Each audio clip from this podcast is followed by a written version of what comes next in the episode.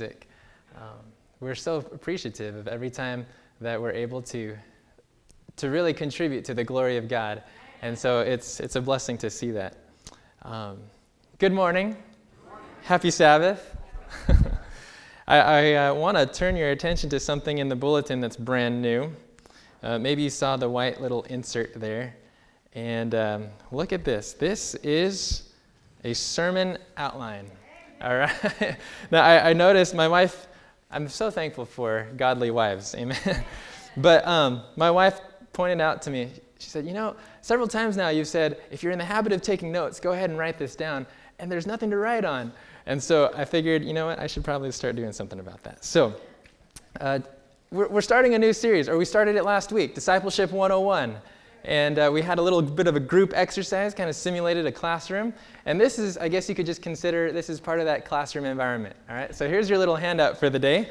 I cannot promise that this will be a weekly habit, but I'll do my best. I'll do my best.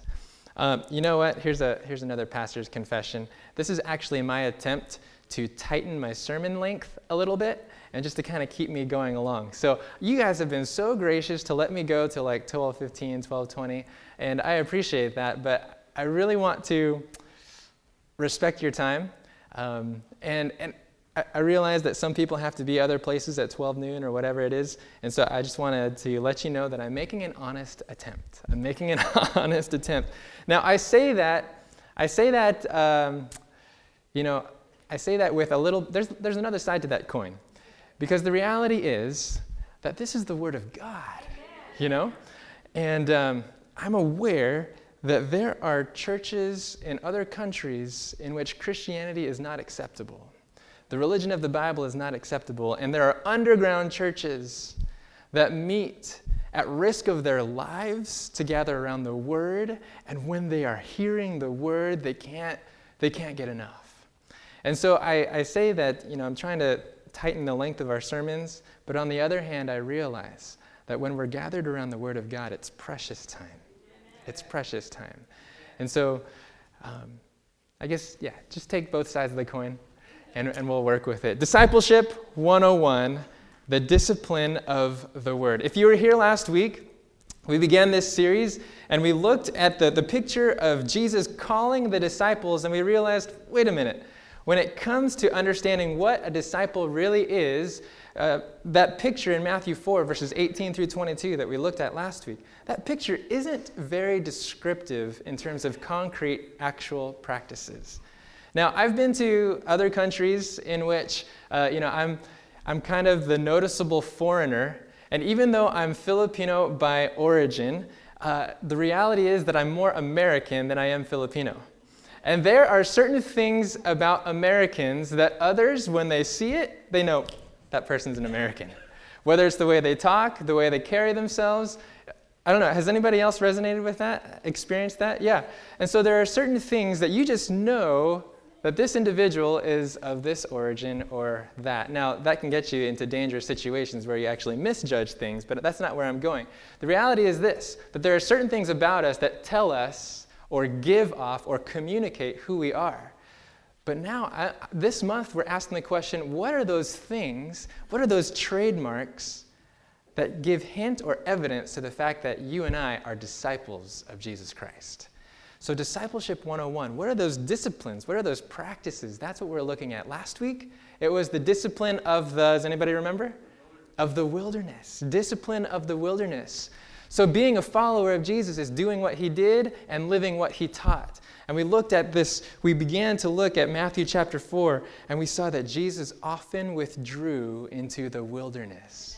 Time alone with just him and God. Now I'm curious, uh, how many of us have actually been able to seek times of the wilderness this week? Yeah? Praise the Lord. Praise the Lord. I, I heard from some of you that it's been a blessing that you've been finding your own patch of wilderness throughout the week, and that's awesome. That's awesome. I tell you what, that's something that, that Jesus often did, and it's something that his followers need day by day. So that was last week, the discipline of the wilderness. This week, the discipline of the Word. Let's bow our heads for prayer. God, we need you every hour. and we need your word because your word is life to us. And so we ask that in this moment, in this precious time that we have together, would you please lead us by the power of your Spirit? Would you please guide us into all truth? And may the words that we read, may the, the things that we hear, may they be of origin from your Holy Spirit. Please teach us today, not just for head knowledge, but for life transformation. Amen. That's what we seek. In Jesus' powerful name, let everyone say, Amen. Amen. Amen. We're going to Matthew chapter four.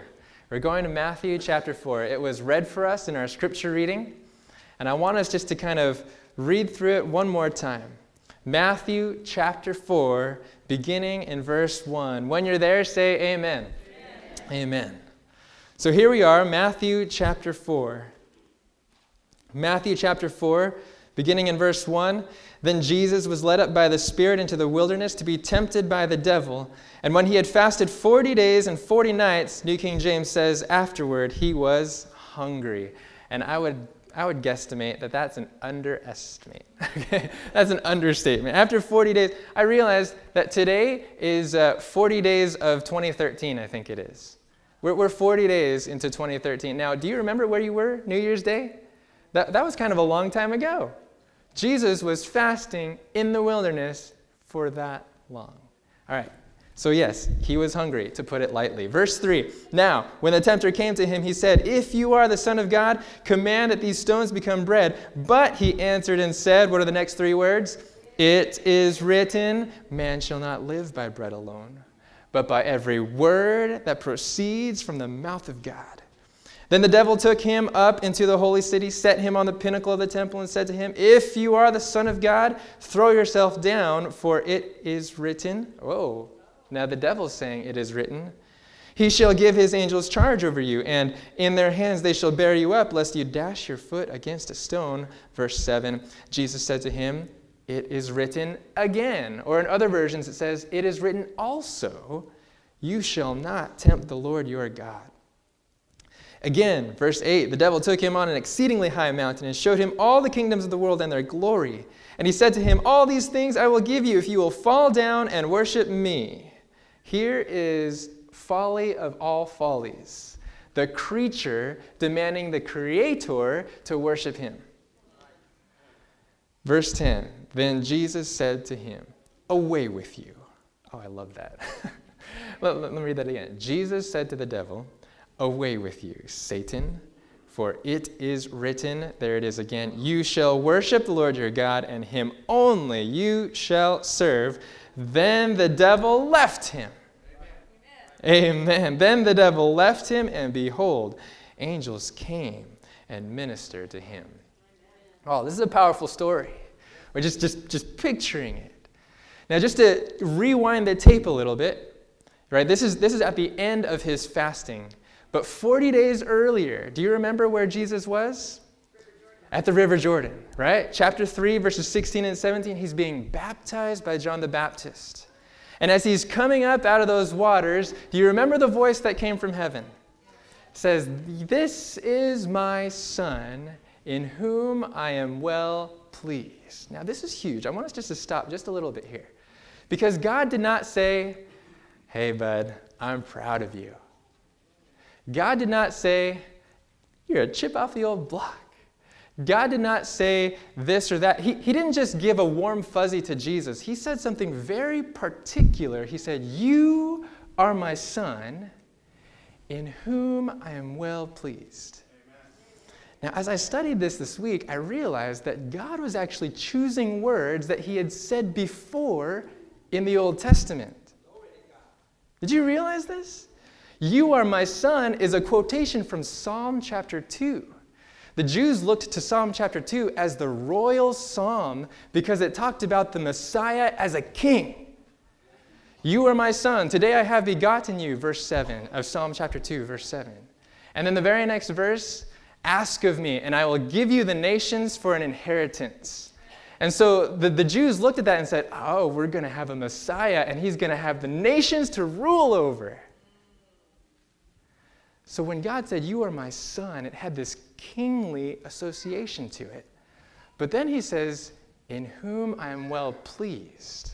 A quotation from Isaiah chapter forty-two and verse one. And in Isaiah forty-two, verse one, God says, "Behold, my servant, my chosen one, in whom my soul delights." Now, here's the thing. With Isaiah, there are four servant songs, four servant prophecies. Isaiah forty-two is one of them. Isaiah fifty-three is another one. Do you know what's in Isaiah fifty-three? He was wounded for our transgressions. He was crushed for our sins. The punishment that brought us peace was upon him, and by his wounds we are healed. Now, wait a minute. God's voice combines these two and says, "You are my kingly son, my servant who will suffer, and whom I'm well pleased." So God is giving a very complete picture of the Messiah. He's going to be a ruler. He's going to be a king of the nations who will walk the way of the cross for the nations. Whoa. So now go to your handout. You can start getting your pen moving. Oh, boy, where did mine go? All right, get your handout. And there in the first line, it says, when Jesus heard the voice from heaven, he was assured of two things. Number one, his connection with heaven as the divine son. And number two, his commission from heaven as the chosen servant. All right. And now you realize the significance of this. I mean, when Jesus hears this combination, "You are my son, in whom I'm well pleased," Sir, son and servant, Uh, it's, he's, he's picturing not only a crown, he's picturing a cross as well.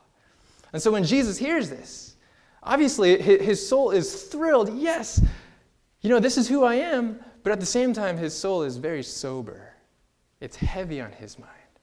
And so as he walks into the wilderness, led by the Spirit, chapter four, verse one of Matthew says, he's driven by the Spirit.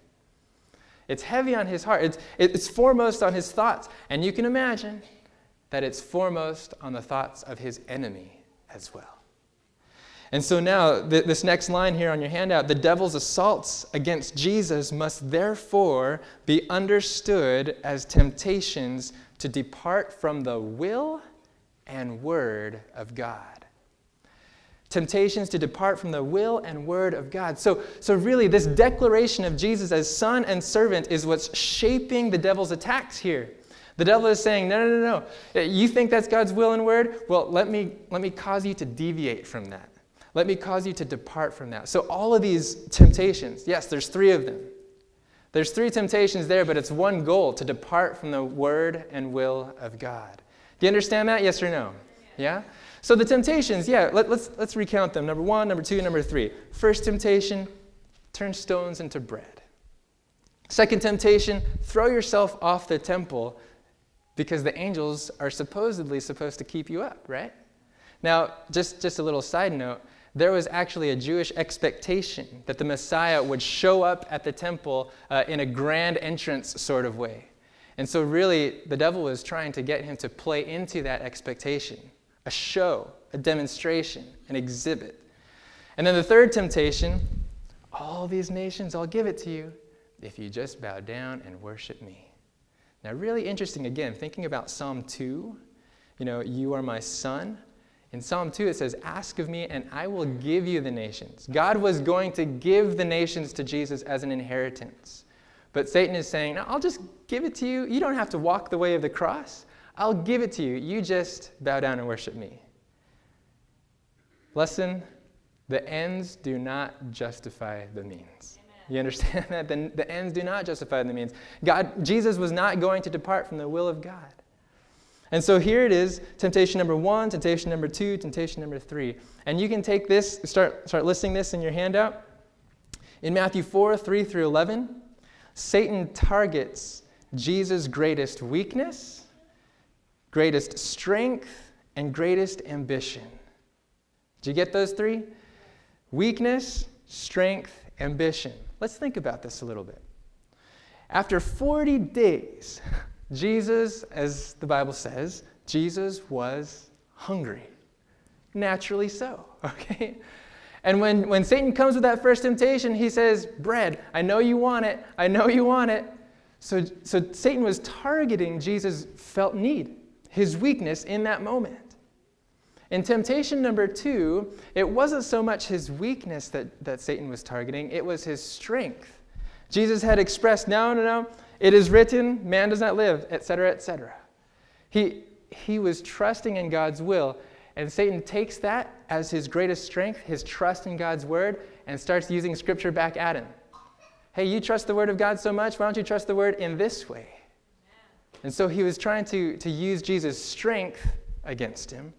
And then in temptation number three, uh, ambition. That's what Satan was targeting. He was targeting his ambition. Yes, Jesus came to save the nations.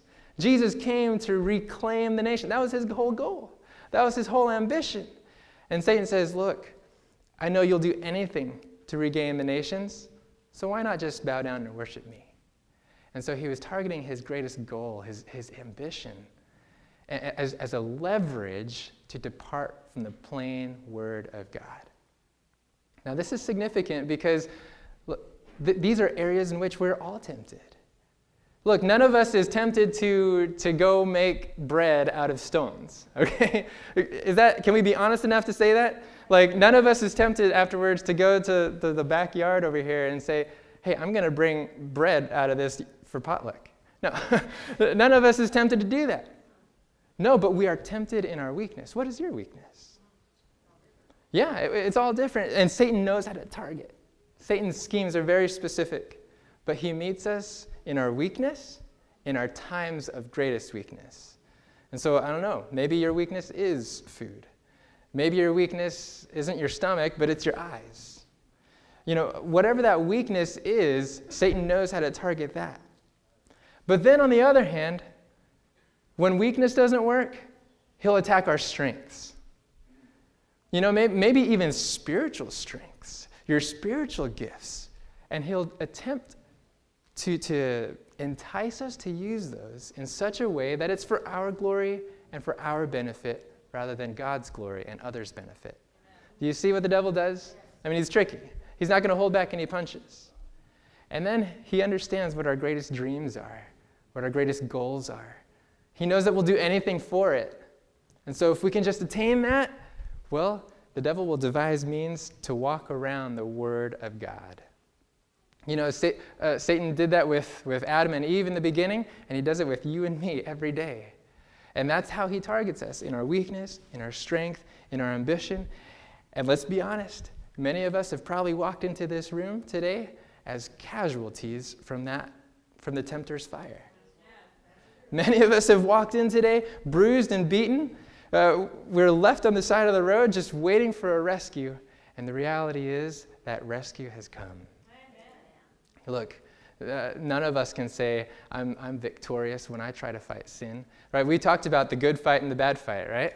Um, the reality is that all of us, all of us fall short of the glory of God. Amen. It's not a one-time have fallen short. It's we fall short again Amen. and again. But when we're down, we can still look up to the one who secured victory. Three times over, Jesus walks in our shoes. And every time, he stands strong. Amen. He stands strong. I was just reflecting this morning on Hebrews chapter four, verse fifteen. We do not have a high priest who cannot sympathize with our weakness, but in every point was tempted like as we are, so that, yet, oh, excuse me, tempted as we are, yet without sin. Therefore, let us come boldly to the throne of grace, verse sixteen says, that we might find mercy and obtain help in our time of need.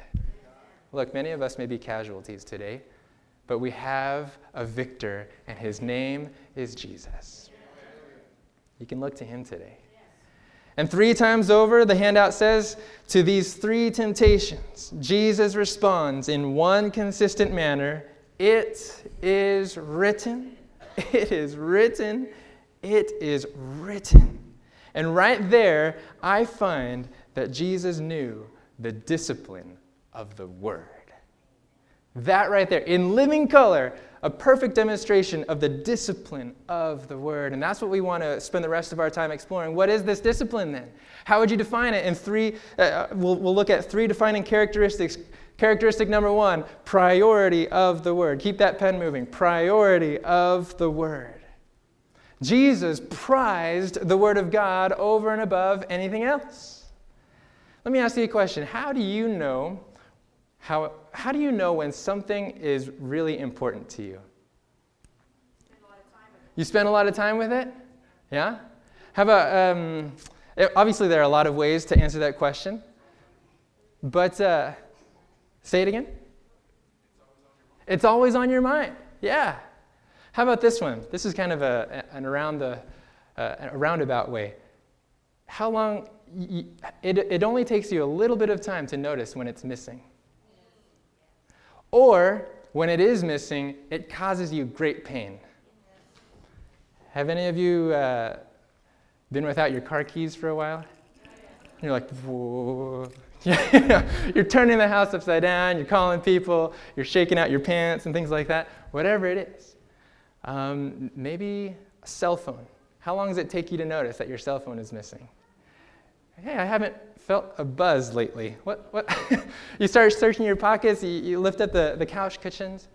For me, it's peanut butter. You know, every morning, I've got to have peanut butter on my toast. Every morning, peanut butter and bananas, sometimes a little bit of honey on top. But when I'm missing peanut butter, I know I miss it. No. That. How about this one? Um, how about your Bible? How long does it take you to notice that you've been at without the Word of God? Now, for some of us, this could be a very pointed question because, in reality, we miss our T V remote more than we miss the Bible. And you know what? This speaks to me. This speaks to me that some things I have prized more than others. But for Jesus, man does not live by bread alone. And he says this after forty days of fasting. Man does not live by bread alone, but by every word that proceeds from the mouth of God. For Jesus, the Bible was more precious than food. Job twenty-three, verse twelve, it's written there on your handout. Job twenty-three, verse twelve, even Job himself knew. He says, I have treasured the words of God's mouth more than my daily bread. Whoa. How often do you eat? I eat three times a day, maybe more.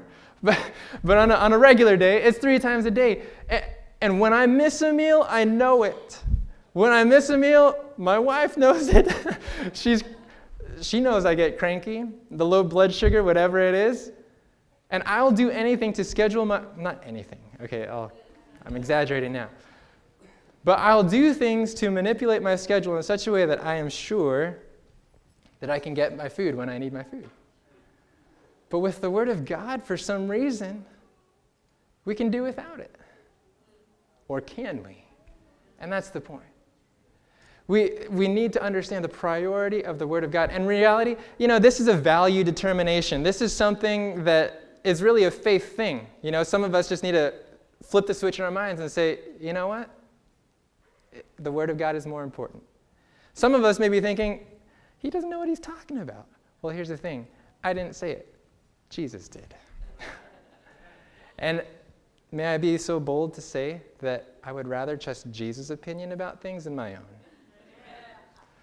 And so that, for me, it, it is a faith thing, yes, to, to place priority on the Word of God. But you know what? It's not just placing priority on the Word, because we can respect the Word of God, we can value the Word of God, we can even revere the Word of God, yet keep it at arm's length.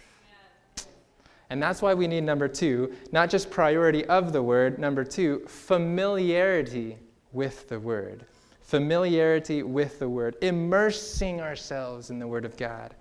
Let me read for you a little bit here. I found a, an article by uh, a man named Albert Mohler. He's the president of the Southern Baptist Seminary there in Louisville, Kentucky, I think it is. But he wrote this article entitled, The Scandal of Biblical Illiteracy. Ooh, the Scandal of Biblical Illiteracy. He says this, fewer than half of all adults can name the four Gospels. Many Christians cannot identify more than two or three of the disciples. According to data from the Barna Research Group, sixty percent of Americans can't name even five of the Ten Commandments. Now, some of this can be comical, but really it's it's it's uh, sobering. A Barna poll indicated that at least twelve percent of adults believe that Joan of Arc was Noah's wife. Another survey of graduating high school seniors revealed that over fifty percent, that's the majority, over fifty percent thought that Sodom and Gomorrah were husband and wife. A considerable number of respondents to one poll indicated that the Sermon on the Mount was preached by Billy Graham.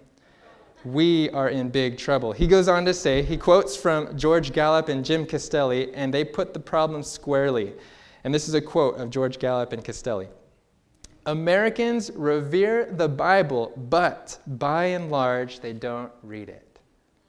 And because they don't read it, they have become a nation of biblical illiterates. That's heavy. Friends, we don't just need a priority and revere the Bible. We, we we need to value the Bible as more necessary than our food, but that value needs to translate into becoming familiar with the Word of God. Do we read it? Do we immerse ourselves in it? And here I have just two suggestions. First, the first M there is memorization. Memorization. The second one is meditation. Memorization of the Bible and meditation that is biblical, all right? We're not talking about Eastern meditation here.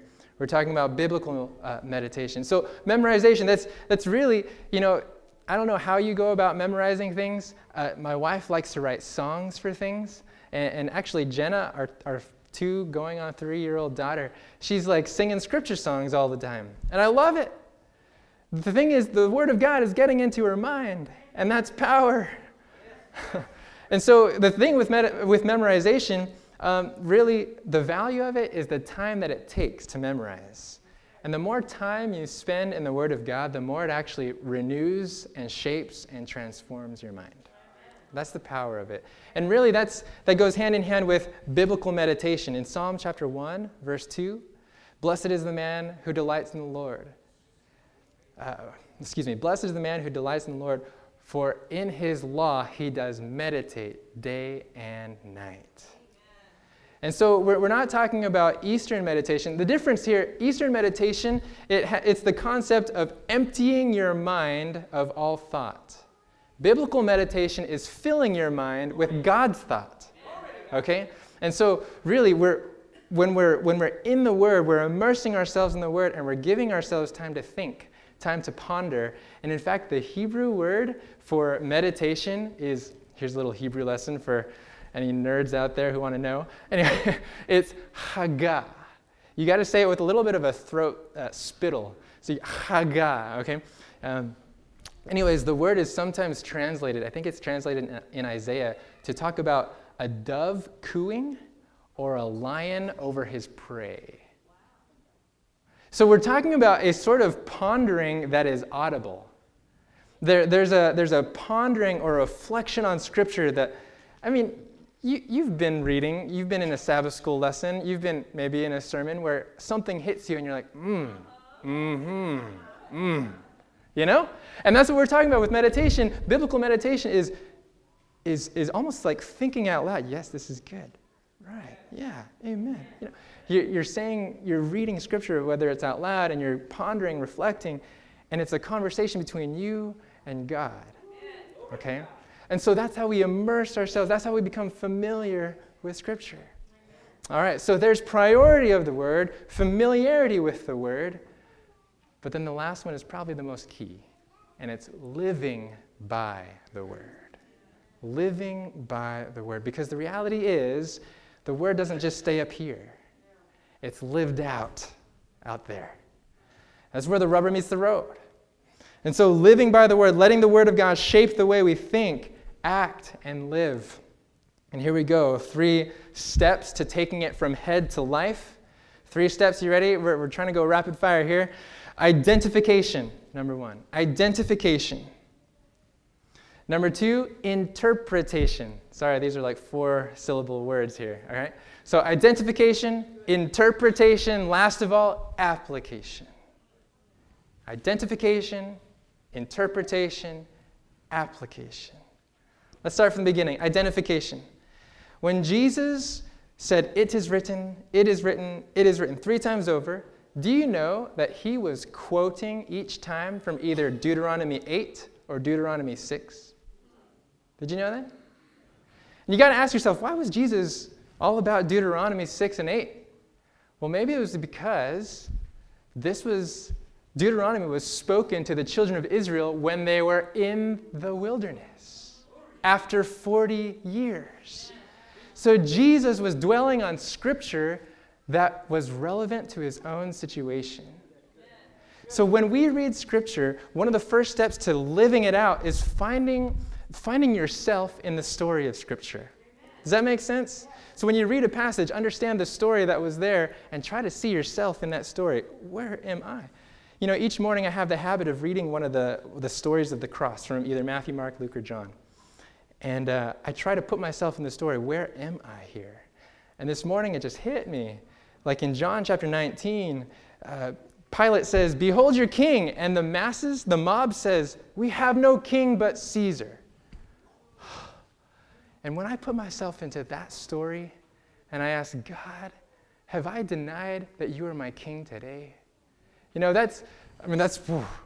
Like when you put yourself in this, when you identify with the story, with the passage, that's the first step to actually starting to live it out. Okay, so identification with Scripture, but the second one is key too because it's interpretation of Scripture. We don't just identify with anything in Scripture and say, "Oh, that applies to me." Like the man who kept reading verses about Judas, and Judas went out and hung himself. "Lord, is that for me today?" No. He closed the Bible and, and he, he just, "Lord, I need to hear a word from you." He opened it up. It was again about Judas. "What you do, do quickly." Lord, no, that's that's improper interpretation. Okay, that's improper identification. So when you identify, when you see yourself in the story, it needs controls. It needs certain uh, certain guidelines, and that's where interpretation comes in. In the second temptation, remember, Jesus was, uh, excuse me, the tempter, devil, he was saying, "Hey, look, this is what Scripture says too. Why don't you throw yourself off because the angels are going to hold you up?" But he was actually misusing Scripture. In fact, he leaves off the last line, "In their hands they shall bear you up." He leaves off, "to keep you in all your ways." Yeah. He leaves off this idea of walking in the ways of God. That's where God's promise of his protection is. Yeah. And so, so Satan was saying, "Hey, you can do your, you can do anything you want." It was presumption, not faith. You see, presumption takes God's promises and uses them to excuse sin. Faith takes God's promises and uses them toward obedience. Slight distinction there, but significant. And so Jesus understood that you needed to correctly interpret Scripture. And so when it comes to identifying where you are in the Scripture, make sure you understand the context. Make sure you give yourself time to interpret and to really see that passage in its immediate context, but also in the context of who God is all around, okay? So, identification, number one. Interpretation, number two. And finally, application. It's saying, okay, now what? You know, many of us are really good at hearing the word. But when it comes to being a doer of the word, that's another story. And and and, and this is actually probably the thing that we're so so prone to leave off. But application means personalizing it to your specific everyday circumstances. So when you hear the word, ask ask God the question, okay, so what am I supposed to do with this now? You know what you're expecting for the day. You know what you're maybe planning for the day. And so ask God, is this word supposed to be instructive for my day? Or is it to be encouraging me in my specific circumstance? Whatever that is, it's asking God and, and giving him the green light to apply it to your relationships, apply it to your conversations, apply it to your decisions for the day, whatever it might be. So there, there's that short three-step bridge from head to life. Identification, interpretation, application. And so at the end of this message, the real simple question is, what are you going to do about it now? When it comes to the discipline of the word, how many of us want to be like Jesus? How many of us want to be like Job and say, you know what? I'm just going to say by faith that your word is more necessary than even my daily bread. How many of us would be willing to say that? Yeah, praise the Lord. Now, how many of us are actually going to be willing to familiarize ourselves, to actually immerse ourselves? You know, I don't know, maybe you want to pick up a weekly habit of just memorizing a verse or a passage each week. And each day you just practice a part of that, or each day you practice that verse over and over, whatever it might be. How many of us want to say, you know what, I'll take steps. I'll take steps to immerse myself in the Word of God. Yeah? Amen. Amen. And finally, this last one is, it's it's just a prayer. It's a green light saying, God, take it from the head and live it out in my life. How many of us want to say, yes, please help me live by this? Amen. And so you've got blank lines down at the bottom, my action steps. You may want to think about this uh, this afternoon. Take some time in the personal, quiet space that you have. Maybe talk about it over potluck today. What are some action steps? Can you give me some ideas? You know, talk it over with your brother or sister there. And just ask, what are some ways I can live out the discipline of the Word of God? Let's bow our heads together for prayer. Father, I thank you for the gift of your Word. Lord, we want to live this out, but we realize that even in this, it's not going to be by grunt work. It's not going to be by might, nor by power, but it's going to be by your Spirit. So, Lord, we want things to change. We we want the discipline of the Word to be a reality in our lives, but we know it's going to be a miracle from you. So we pray for that miracle. Amen. Just as thousands of years ago, you said, let there be light. I know you can speak to us morning by morning, that we would experience light and new life each day. So please bless my friends in this in this room. Bless the families that are represented here. May we see the power of your Word lived out in our everyday lives. In Jesus' name, let the family say, amen.